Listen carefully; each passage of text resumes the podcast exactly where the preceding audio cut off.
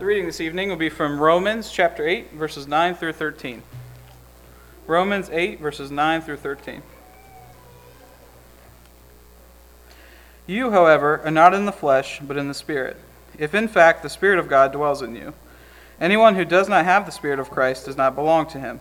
But if Christ is in you, although the body is dead because of sin, the Spirit is life because of righteousness. If the Spirit of him who raised Jesus from the dead dwells in you, he who raised Christ Jesus from the dead will also give life to your mortal bodies through his Spirit who dwells in you.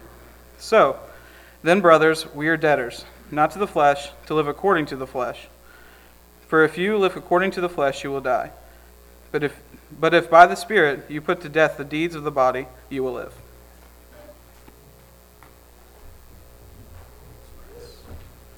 Well, good evening, church.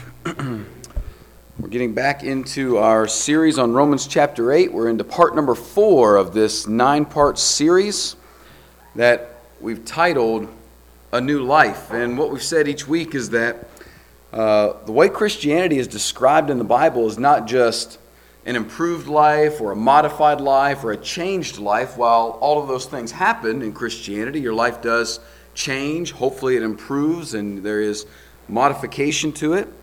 But the way Christianity is described in the Bible is a new life, like a new birth. And sometimes it's described even from death to life. And what we've said over and over is that for us to really experience Christianity as a new life, this new thing that we have never had before, we can't just be dependent upon waiting for internal spiritual combustion to take place, so to speak. Like we're just sitting around and hoping that one day our heart just leaps for joy inside of us and everything just comes together and makes sense. Um, this idea of Christianity being a new life is not just this individual, personal, inside your own being experience. Christianity as a new life is people responding to the new objective realities because of Jesus Christ. There are objective realities in the world now that Jesus Christ did descend into the earth as God, became man. That's a reality. Jesus Christ lived a perfect life, a righteous life. That's a reality. Jesus Christ went to the cross by the hands of the Romans, offered up by the Jews. That's a reality. And at the cross, in the cosmic realm, a reality took place at the cross. The wrath of God was satisfied. Sin was then paid for. Righteousness was offered as a free gift from Jesus Christ. And Jesus went into the grave as a dead man, body and soul separated. That's a reality. And three days later, those things were reconnected, and his body, lifeless body, was reanimated, brought back to life, resurrected from the dead, and some 40 days later, he ascended where he is right now as a living being in the presence of God, advocating for you, his child. Now, whether you believe any of that or not, does not change the objective fact that those are realities. But when people learn of those realities now in the world, that there is a hope that lies for Christians, for people to understand who Jesus is and respond to that, when you understand that and you begin to respond to these new realities in Jesus Christ, you then become a new person. You won't become a new person by just closing your eyes and meditating for 20 minutes a day and hoping that something sparks inside of you. You become a new person by understanding what the realities are in Christianity and then responding to them. Tonight, our text is focused on one thing. As we talk about uh, we, have so far we've talked about a new freedom uh, a new solution a new mindset and tonight we're going to talk about a new kind of power a new power. Uh, and the text that bryce read for us tonight is focused on really one thing but you've got to read carefully to see what it's focused on because the words that you that are used to describe what it's focusing on are kind of generic words. And those that phrase is what is inside of you. This text is really dialed into asking the question and understanding what is in you. What's in you right now? The message of the text is actually contingent upon this. If you look in verse 9, it says, If in fact the Spirit of God dwells in you. If in fact, that's a big if, right? Meaning, if the Spirit of God doesn't dwell in you, what the Bible has to say in the next following verses really doesn't make much sense to you. If God's Spirit is not in you. But if the Spirit of God is in you, if that reality is there, the rest of this makes sense. It's contingent upon that. And so the phrase, what is in you? If I asked you, like, like what's inside of you? What's in you? That's a pretty vague statement, right? You, you would need some clarification from me if I asked you that question. Um, you would want to understand a little bit more about what I meant. And so to say that something is in you is really um, kind of a generic statement. In fact, this is one of those statements that when you go back to the original language of the New Testament, it doesn't really even offer you any more insight. You know, sometimes you can go back to the original language and there be this um, really in depth understanding of a particular word that gives you insight to what the Bible means by that phrase in you or something like that. Well, when you go back to this phrase in you, the original language doesn't really help us. It's just the word in and the word you. That, that's all it is. And so you and I have to rely upon summary of Scripture, what the rest of Scripture has to say about this topic to make sense of it. So for them to say something was in you, when they were talking about what things were inside of you, what they were saying was the things that were, um, so to speak, in your heart. Now, that phrase, in your heart, is also in our culture loaded with all kinds of barriers in your heart. Uh, the heart was not for the first century Christians, the first century people, this emotional, passion filled motor of a person's life. That, that's not really what the heart was. You know, we talk today like the heart is just like the seat of passion. And when we think of passion now, we think of like Calvin Klein cologne and lipstick and, you know, high energy emotion. And that's not really what they were talking about when they were talking about in your heart and in your passion. That's not what they meant. The heart for these first century people was the center of a person. To say something was in you or in your heart was to say, that's what you live for. That's, the, that's what you center your life all around. That's the thing you stand on. That's the thing, if it goes well, you're doing well. If it goes bad, you're doing bad. That's the thing that you build your life on. That's the thing that drives you in your life It's the thing that you turn to for comfort, for guidance, for assurance, for direction. To say something was in you was to say that is on the throne of your heart, it governs your life, and it has the power over the way that you live. That's what's in you. So pause just for a second and ask yourself what's in you? It's a tough question, isn't it? I, I, admit that's hard. I, I, sat there this week and thought, how would I answer? You know, Paul, like kind of poking me in the chest. You know, what's what's in you, son? You know, he'd probably call me son or champ or something like that, and, and you know, like, like younger than him. And what's in you? I had a hard time coming up with that because I find in myself a lot of things driving me a lot of things. I've got a lot of really important things in my life. I've got a family that I really care about and a job that I love to come to. And I've got, you know, um, uh, goals that I have for my family's stability and wealth and things like that. I've got a lot of things driving me. And when I, somebody asks me, what's in you? What drives you? Whew, that's hard to really narrow down and isolate. Strange, isn't it? Well, let me ask you this question How does something get actually inside of you? How does it actually get there? How do these things get there, so to speak? And so here's, let me break it down very simply in this way. Whatever is actually in you, and when I say in you, I mean what's driving your life. We've all got something driving our life, something that has power that governs our life. Whatever is in us is there because of the promises that thing has made to us and the power we believe that thing has to deliver those promises. I'm going to say that again because it's, it's kind of a theory statement. Whatever is in you, I don't know what's in you, and sometimes it's hard to know what's in me, what really drives me, what I build my life upon. Whatever is in you, whatever drives your life, whatever really turns your emotions, whatever guides your mind, whatever's in you is there. It's on the throne of your heart because of the promises it has made to you. I can do this for you. And the power that you've ascribed to it that it can deliver on those promises. That's how it got there.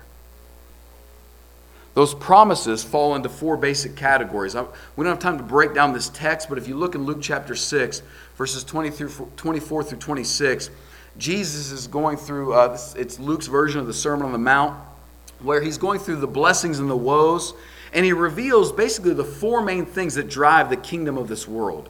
Uh, the four main things that really drive humanity outside of God. And he says these woes woe to you, woe to you, four times. And it has to do with these four things.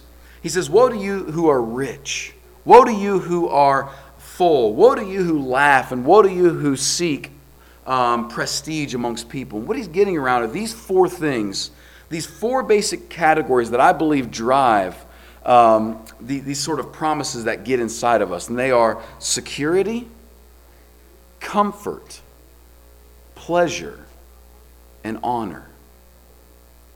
I want to suggest to you that, that the thing that's in you, that if it's not God, is probably going to fall into one of those four categories. Now, it has a bunch of variations to it. Like um, on the surface, it might look like a career, it might look like a financial goal, or it might look like family relationships, or it might look like, you know, a civic rep- uh, reputation, or something like that.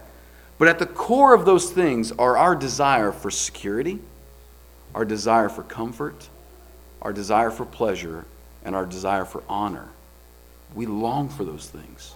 And if you look around, there's a host of things in this world promising to give you that. All kinds of things promising to give you that. And we build our lives upon those things when we believe that they have the power to give us those things. All of these things promise to give us what we are calling life. But unfortunately, here's what happens these things that promise to give us life, that are not God, that are of human strength, of human will, of human intuition, they promise to give us life, but they end up taking our life. In the short version, it's what we call sin, and its wages, as Paul said just two chapters before in Romans chapter 6, the wages of sin is death. Here's how Jesus put it in Mark chapter 7. He said, The thing that's in you, what's in your heart, is the thing that defiles you or ruins you. You see, what he's getting at is that you and I have given something other than God power in our life to give us life. We've turned to other things other than God to give us what the Bible calls Zoe, fullness of life. We've turned to things, to something other than God to give us security or comfort or pleasure or um, what was that honor. We've, we've turned to these things and said, Give us these things and they don't have the ability to give it to us, and they eventually take our life from us. It's the law of sin. The law of sin works that way, that it promises to give you life and it eventually takes your life. Now, you can see this work itself out in all kinds of atmos- uh, all kinds of ways. Just think about uh, it's kind of the law of how things work that are that, that sound like they're good but end up being bad for you. For example, um, anybody here like soda, pop? Lisa, raise your hand. We, yeah, we, pop, right? Eh, y'all like to drink pop? You ever notice that pop promises like to quench your thirst? There's even a, a catchphrase on Sprite, you know, it has the ability to quench your thirst. But you know, the actual ingredients in pop are designed to make you more thirsty. Right? Did you know that? So you crack the can and it goes, and it's cold, and you drink it, and the actual things that are inside of that pop but you know, they put sodium, you don't need sodium in pop, but you know why they put sodium in pop? To make you thirsty. And then it makes you go to the bathroom more, and you go to the bathroom more, and you think, oh man, I've gone to the bathroom. I must be thirsty again. Let me crack another. Now, listen, I drink pop sometimes. I'm not, I'm not jumping on you. I'm just saying, I'm just showing the law of how this works. Sin works that way. It promises to solve your problem when really it's giving you more problems. For example, um, oftentimes people pursue earning money to scratch that security itch. They, they want to earn more money because if they earn money, so they've given the power of promising life to themselves by earning money. So if they earn more money, they'll feel secure and they'll feel okay. People do that. It promises to give you security, but here's what happens when people do that. Do they ever feel like they have enough? People that have bought into the concept that if I get more money, I'll finally be secure and then I'll be okay. Do they ever really have enough? You ever heard that? Um, there's this, I don't know if it was an actual experiment or not, but uh, think in your head right now um, what amount of money per year, salary, do you consider to be rich? Like somebody's rich. Think right now. What, what's the actual dollar amount? You said, man, if somebody makes that much money, they're rich. And you know, a vast majority of people, you know what they think of? Just double their own income. How many of you are pretty close to double your income? Right? Make 40,000. If I made 80, I'm rich. Make 80, if you make 80, you're like, if I make 160, that's rich. That's what most people do. Why? Because the promise that if you just get a little bit more, everything will be okay, right? But if you make a million dollars, do you think that person, if they made 160, would feel rich? It's all subjective to us. The, the promise of money is that if you get enough, you'll be secure, and we never get enough. It never works that way. How about career advancement? Promises to give us honor, right?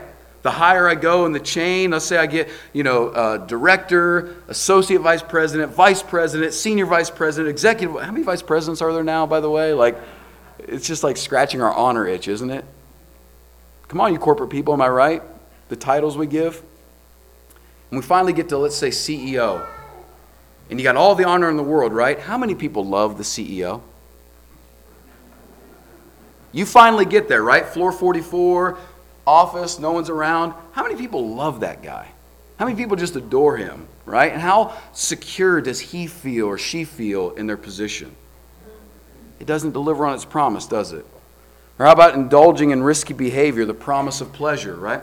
Illicit sexual behavior, alcohol, drugs, promises, the time of your life. In fact, people write songs year after year. It's, it's got to be the same words year after year, right? You're going to have the time of your life. This is going to be the best moment. Live for now, all this stuff, right? Indulge in, in um, risky behavior because you dare not miss out on this risky behavior because if you miss out on it, you're going to lose this pleasure, and it promises you that. And yet it delivers to people endless amounts of pain, disease, discomfort, and brokenness, does it not? Do you see the law of sin? Promises to give you life. And once you give that sin power, it takes life from you. It takes life from you. Paul summarized it this way in our text. He called it one word, and he said it's just called flesh. And the word flesh in the Bible does not mean skin, it doesn't mean meat. It means temporary and of human strength meaning the things that you can do on your own that are just temporary. And all those things promise to bring you life. And then we give it power to bring us life, and it takes the seat of the throne in our hearts, and it drives our life, and then it ends up driving us into the ground, into death. And you know what? This is a universal experience for all people in all places, in all cultures, in all times. And everyone in this room has the same problem until Jesus Christ, until he shows up on the scene. There's a new power available that actually doesn't take your life from you, but gives you life. No other power in the world offers this. This is the magnificent, don't miss this part. This is the magnificent offer of Christianity. There's something new that you have never had access before until Jesus Christ. This is God Father, Son, the Spirit, not just alongside of you, not just with you, not just available to you, but in you. The phrase in you. On the throne, controlling your life, your power. A new power available to be in you. One that doesn't take your life but gives you life, and one that cannot be taken away. Now, look how this functions. In verse 9, Paul gives us this very basic objective statement about how you know that Christ is in you. You know, the, the Spirit is in you. It's kind of interesting. He says in verse 9, You, however, are not in the flesh, but in the Spirit, if in fact the Spirit of God dwells in you. And here's what his point is when you are in Christ, Christ is then in you. It's that great sort of mystery that Paul talks about so often. He uses the phrase in him like 160 some times in his writings. Paul says, You're in him, you're in him, you're in him. And yet here's the reciprocal when you are in Christ, Christ is then in you. That's the great promise of the upper room when Jesus with his disciples. When I go, I will come. I won't leave you orphans. I will send the Holy Spirit. My Father and I will come make our home in you. We'll be in you. To be in Christ is what we mean to say to be a Christian. The heart of Christianity is when you say, I no longer trust and rely upon myself. Rather, I trust my whole life to be in Jesus Christ. His life, His righteousness, His death, His burial, His resurrection. And when you and I come in faith, repentance, and confession, and are baptized into Christ Jesus, we are saying it is His life, His death, His resurrection, His righteousness that I want my life associated with. And I'll be baptized into Him. That is what it means to be in Jesus Christ. And when you are in Him, the great reality is that He is now in you. I meet a lot of people that don't really know that, or might say that in theory, right? Like, oh, okay, great, Jesus is in me, but don't really know what that means. You know our great hallmark verse in the church, Acts 2.38, can you all say it? Repent therefore and be baptized for the remission of the sins, and you shall receive the gift of the Holy Spirit. Did you know that forgiveness of sins is secondary in that verse? Repent and be baptized for the forgiveness of sins. It means cleansing out the temple so that the primary thing could happen the Holy Spirit, the gift of the Holy Spirit, could be in you. The forgiveness of Jesus Christ was a medium, the means by which now God could again be with you and in you. Okay, you know that now as a fact. Let's get into what that, why that matters. Secondly, verses 10 and 11. When Christ is in you, you've got two main promises in this text. Look in 10 and 11. But if Christ is in you, that's another big if. If Christ is in you, although the body is, that's present tense, dead because of sin, the spirit is life because of righteousness. So the first thing he's going to say, the first promise is that if Christ is in you, you now have what the Bible calls life, fullness. Zoe is the word, fullness of life. Now go back to those four things that Jesus said the kingdom of this world is promising you security, comfort, pleasure, and honor. You now have the real version of those if you understand who Jesus is real security real comfort, real pleasure, and real honor. You now have those because Jesus Christ is in you. And in spite of these things, if you notice in verse 10, he says that um, uh, although the body is dead because of sin, what he's recognizing is that we still live in a broken world. Is is a present tense word. The body is still dead because of sin, meaning that we are on the process of dying, all of us, right now. But that won't always be, we're going to see in a moment, the promise of hope. But we are still living in a world that is broken by sin, and we're still experiencing the decay of sin in a lot of ways in our physical body. But you and I, in spite of living in a world that has consequences of sin, sin cannot take away what Jesus has for us real security, real comfort, real pleasure, and real honor. And here's how you know you have that. Look at the end of verse 10. The body is dead because of sin. The spirit is life because of what? Righteousness. Now, whose righteousness? How does the Spirit give you life because of righteousness? It's the righteousness of Jesus. Now, I wish I had more time to, to take you through this, but in John 16, you'll see the work of the Holy Spirit. One of the main things he does in verse 8 of chapter 16, Jesus says this And when he comes, the Spirit, he will convict the world concerning sin and righteousness and judgment. Concerning sin, because they do not believe in me. So the Holy Spirit is going to convict the world of sin because they don't believe. So his work is the conviction of sin to those who don't believe. But secondly, verse 10 concerning righteousness because I go to the Father. Now, what's Jesus doing in the presence of the Father right now? The word, the Bible word is advocate, meaning he is your defense lawyer. He has got your back. He is there before the Father saying, He or she is one of mine. They are mine. They're my children. They have trusted in my work and my salvation. They, they are one of mine. They have put me on in baptism, Father. They are mine. He's advocating for you right now. And so the Holy Spirit, one of his main responsibilities is not just to be the one that's there to, to, sort of pinch you in the side when you do things wrong, but he's also the one that reminds you that you have a righteousness that is beyond anything you could ever create. As Paul said, having a righteousness not of my own, not of my own, but from Jesus Christ. The Holy Spirit does that for you. And here's how this works. Here the, here's how this gives you life. You now have security, comfort, pleasure, and honor because you know, being reminded by the Holy Spirit who's in you, that the righteousness of Jesus makes you right with God continually. Do you know the Spirit is doing that for you if you'll let Him on a continual basis? We need to be letting Him do that. That's why He promises to us that if Christ is in you, Paul, without blinking an eye, says, I know you have life. I know you have fullness of life. If God, through the Spirit, is in you, you have life because one of the things He does is convinces you of righteousness, convinces you that you are in right standing with God, that all things are made right with you and God. He's convincing you of that if you'll let Him do that. Now, the second promise is this back in Romans 8.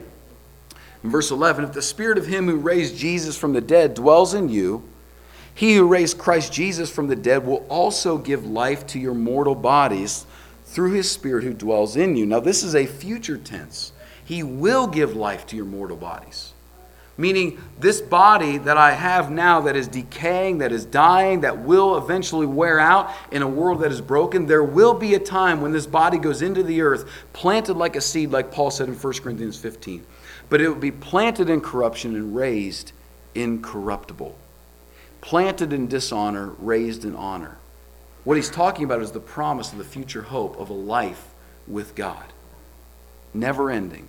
In a world where we will wear a body, where we will dwell with God, where we will live eternally, where we will have the fullness of comfort and pleasure and honor and security. We will have those things life. So we have the promise of life, we have the promise of hope that is based upon the power of the Spirit working the resurrection and Jesus Christ. Let me get to the final point, and this is this.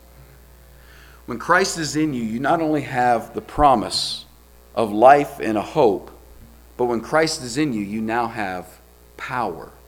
Power. Look in verse 12, 12 and 13. This will finish our text. So then, brothers, we are debtors. We are debtors. Paul says that we are debtors. What does it mean to be a debtor? It means you owe somebody something, right? We are debtors. You owe somebody something. When you're a debtor, you are in somebody else's power. You are under power. But he says something really powerful. We are debtors, not to the flesh, to live according to the flesh. For if you live according to the flesh, you will die. This is what he meant in chapter 6 when he says, Sin no longer has power over us.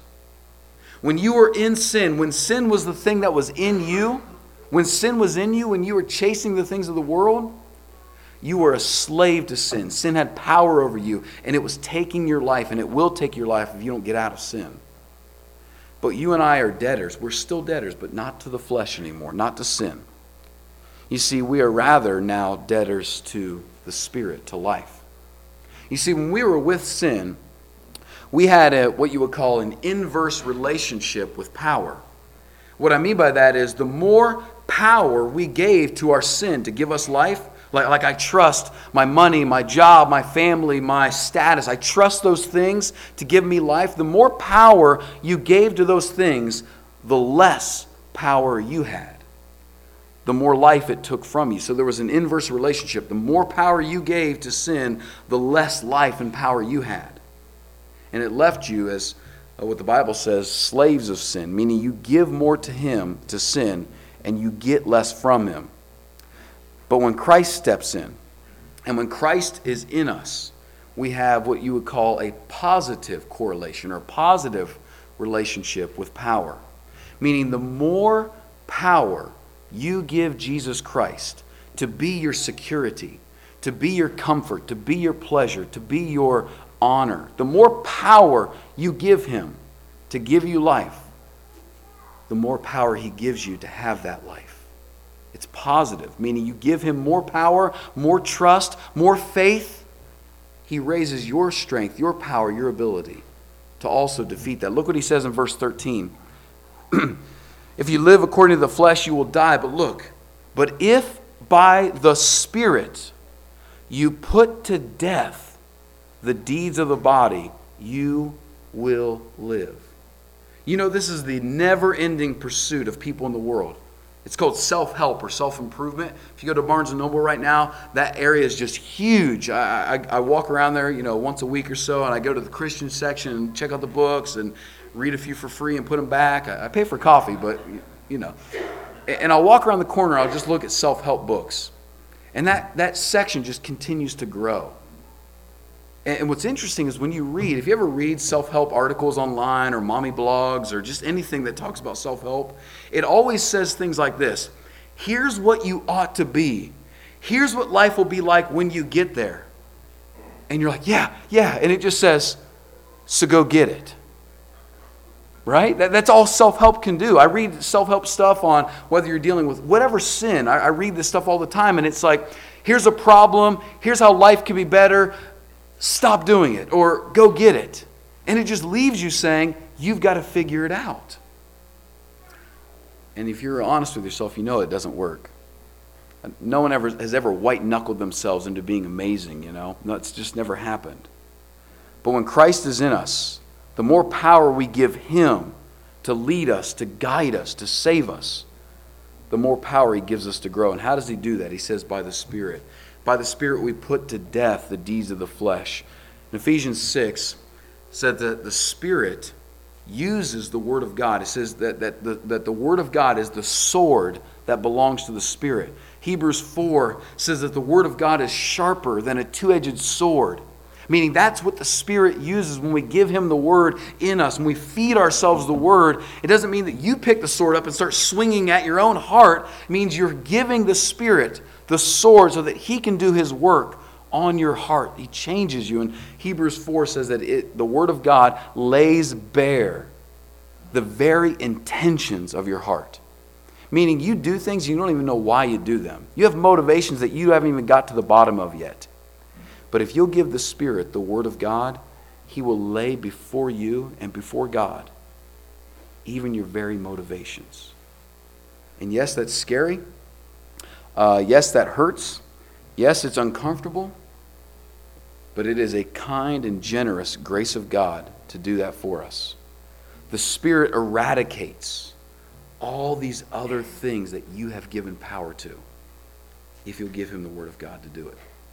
You see, right now, all of us probably have little things that are trying to sit on many thrones in our heart where we say, Yes, Jesus is my Lord, but we've got a bunch of little thrones that we haven't sent prophets out to to destroy the, ta- the altars. We've got to give the Spirit the Word of God to go in and destroy those things so that we can have one single minded, single focused heart that says Jesus Christ is Lord above all. Everyone is searching for a power in their life to give them what they want. Everyone is. And everywhere you look, there are promises being made to have the best life now. This is how people sell. Any of you young people like that are majoring in business or college, if you want to be a good marketer, just promise people to give them a good life and you'll sell whatever. You know, whatever widget you have, if you promise this thing will make their life better, people buy it. If you drive by condominiums, what, what do they have on their billboards, right? People sitting by the pool and there's all these friends, and you drive by and you look over and there's like one little floaty ducky like deflated in the pool. Like no one's there, right? But people buy the condo because they think if I buy this condo, I'll have a great life. Or if I buy this alcohol, I'll have a party just like I see on the television. Or if I buy, you see what I'm saying? There are promises constantly being made to give you the best life, and no one can cash that check except Jesus Christ. So, give him all the power, and you'll see your power to defeat sin go through the roof. All right, that's the gospel. Let's stand and sing.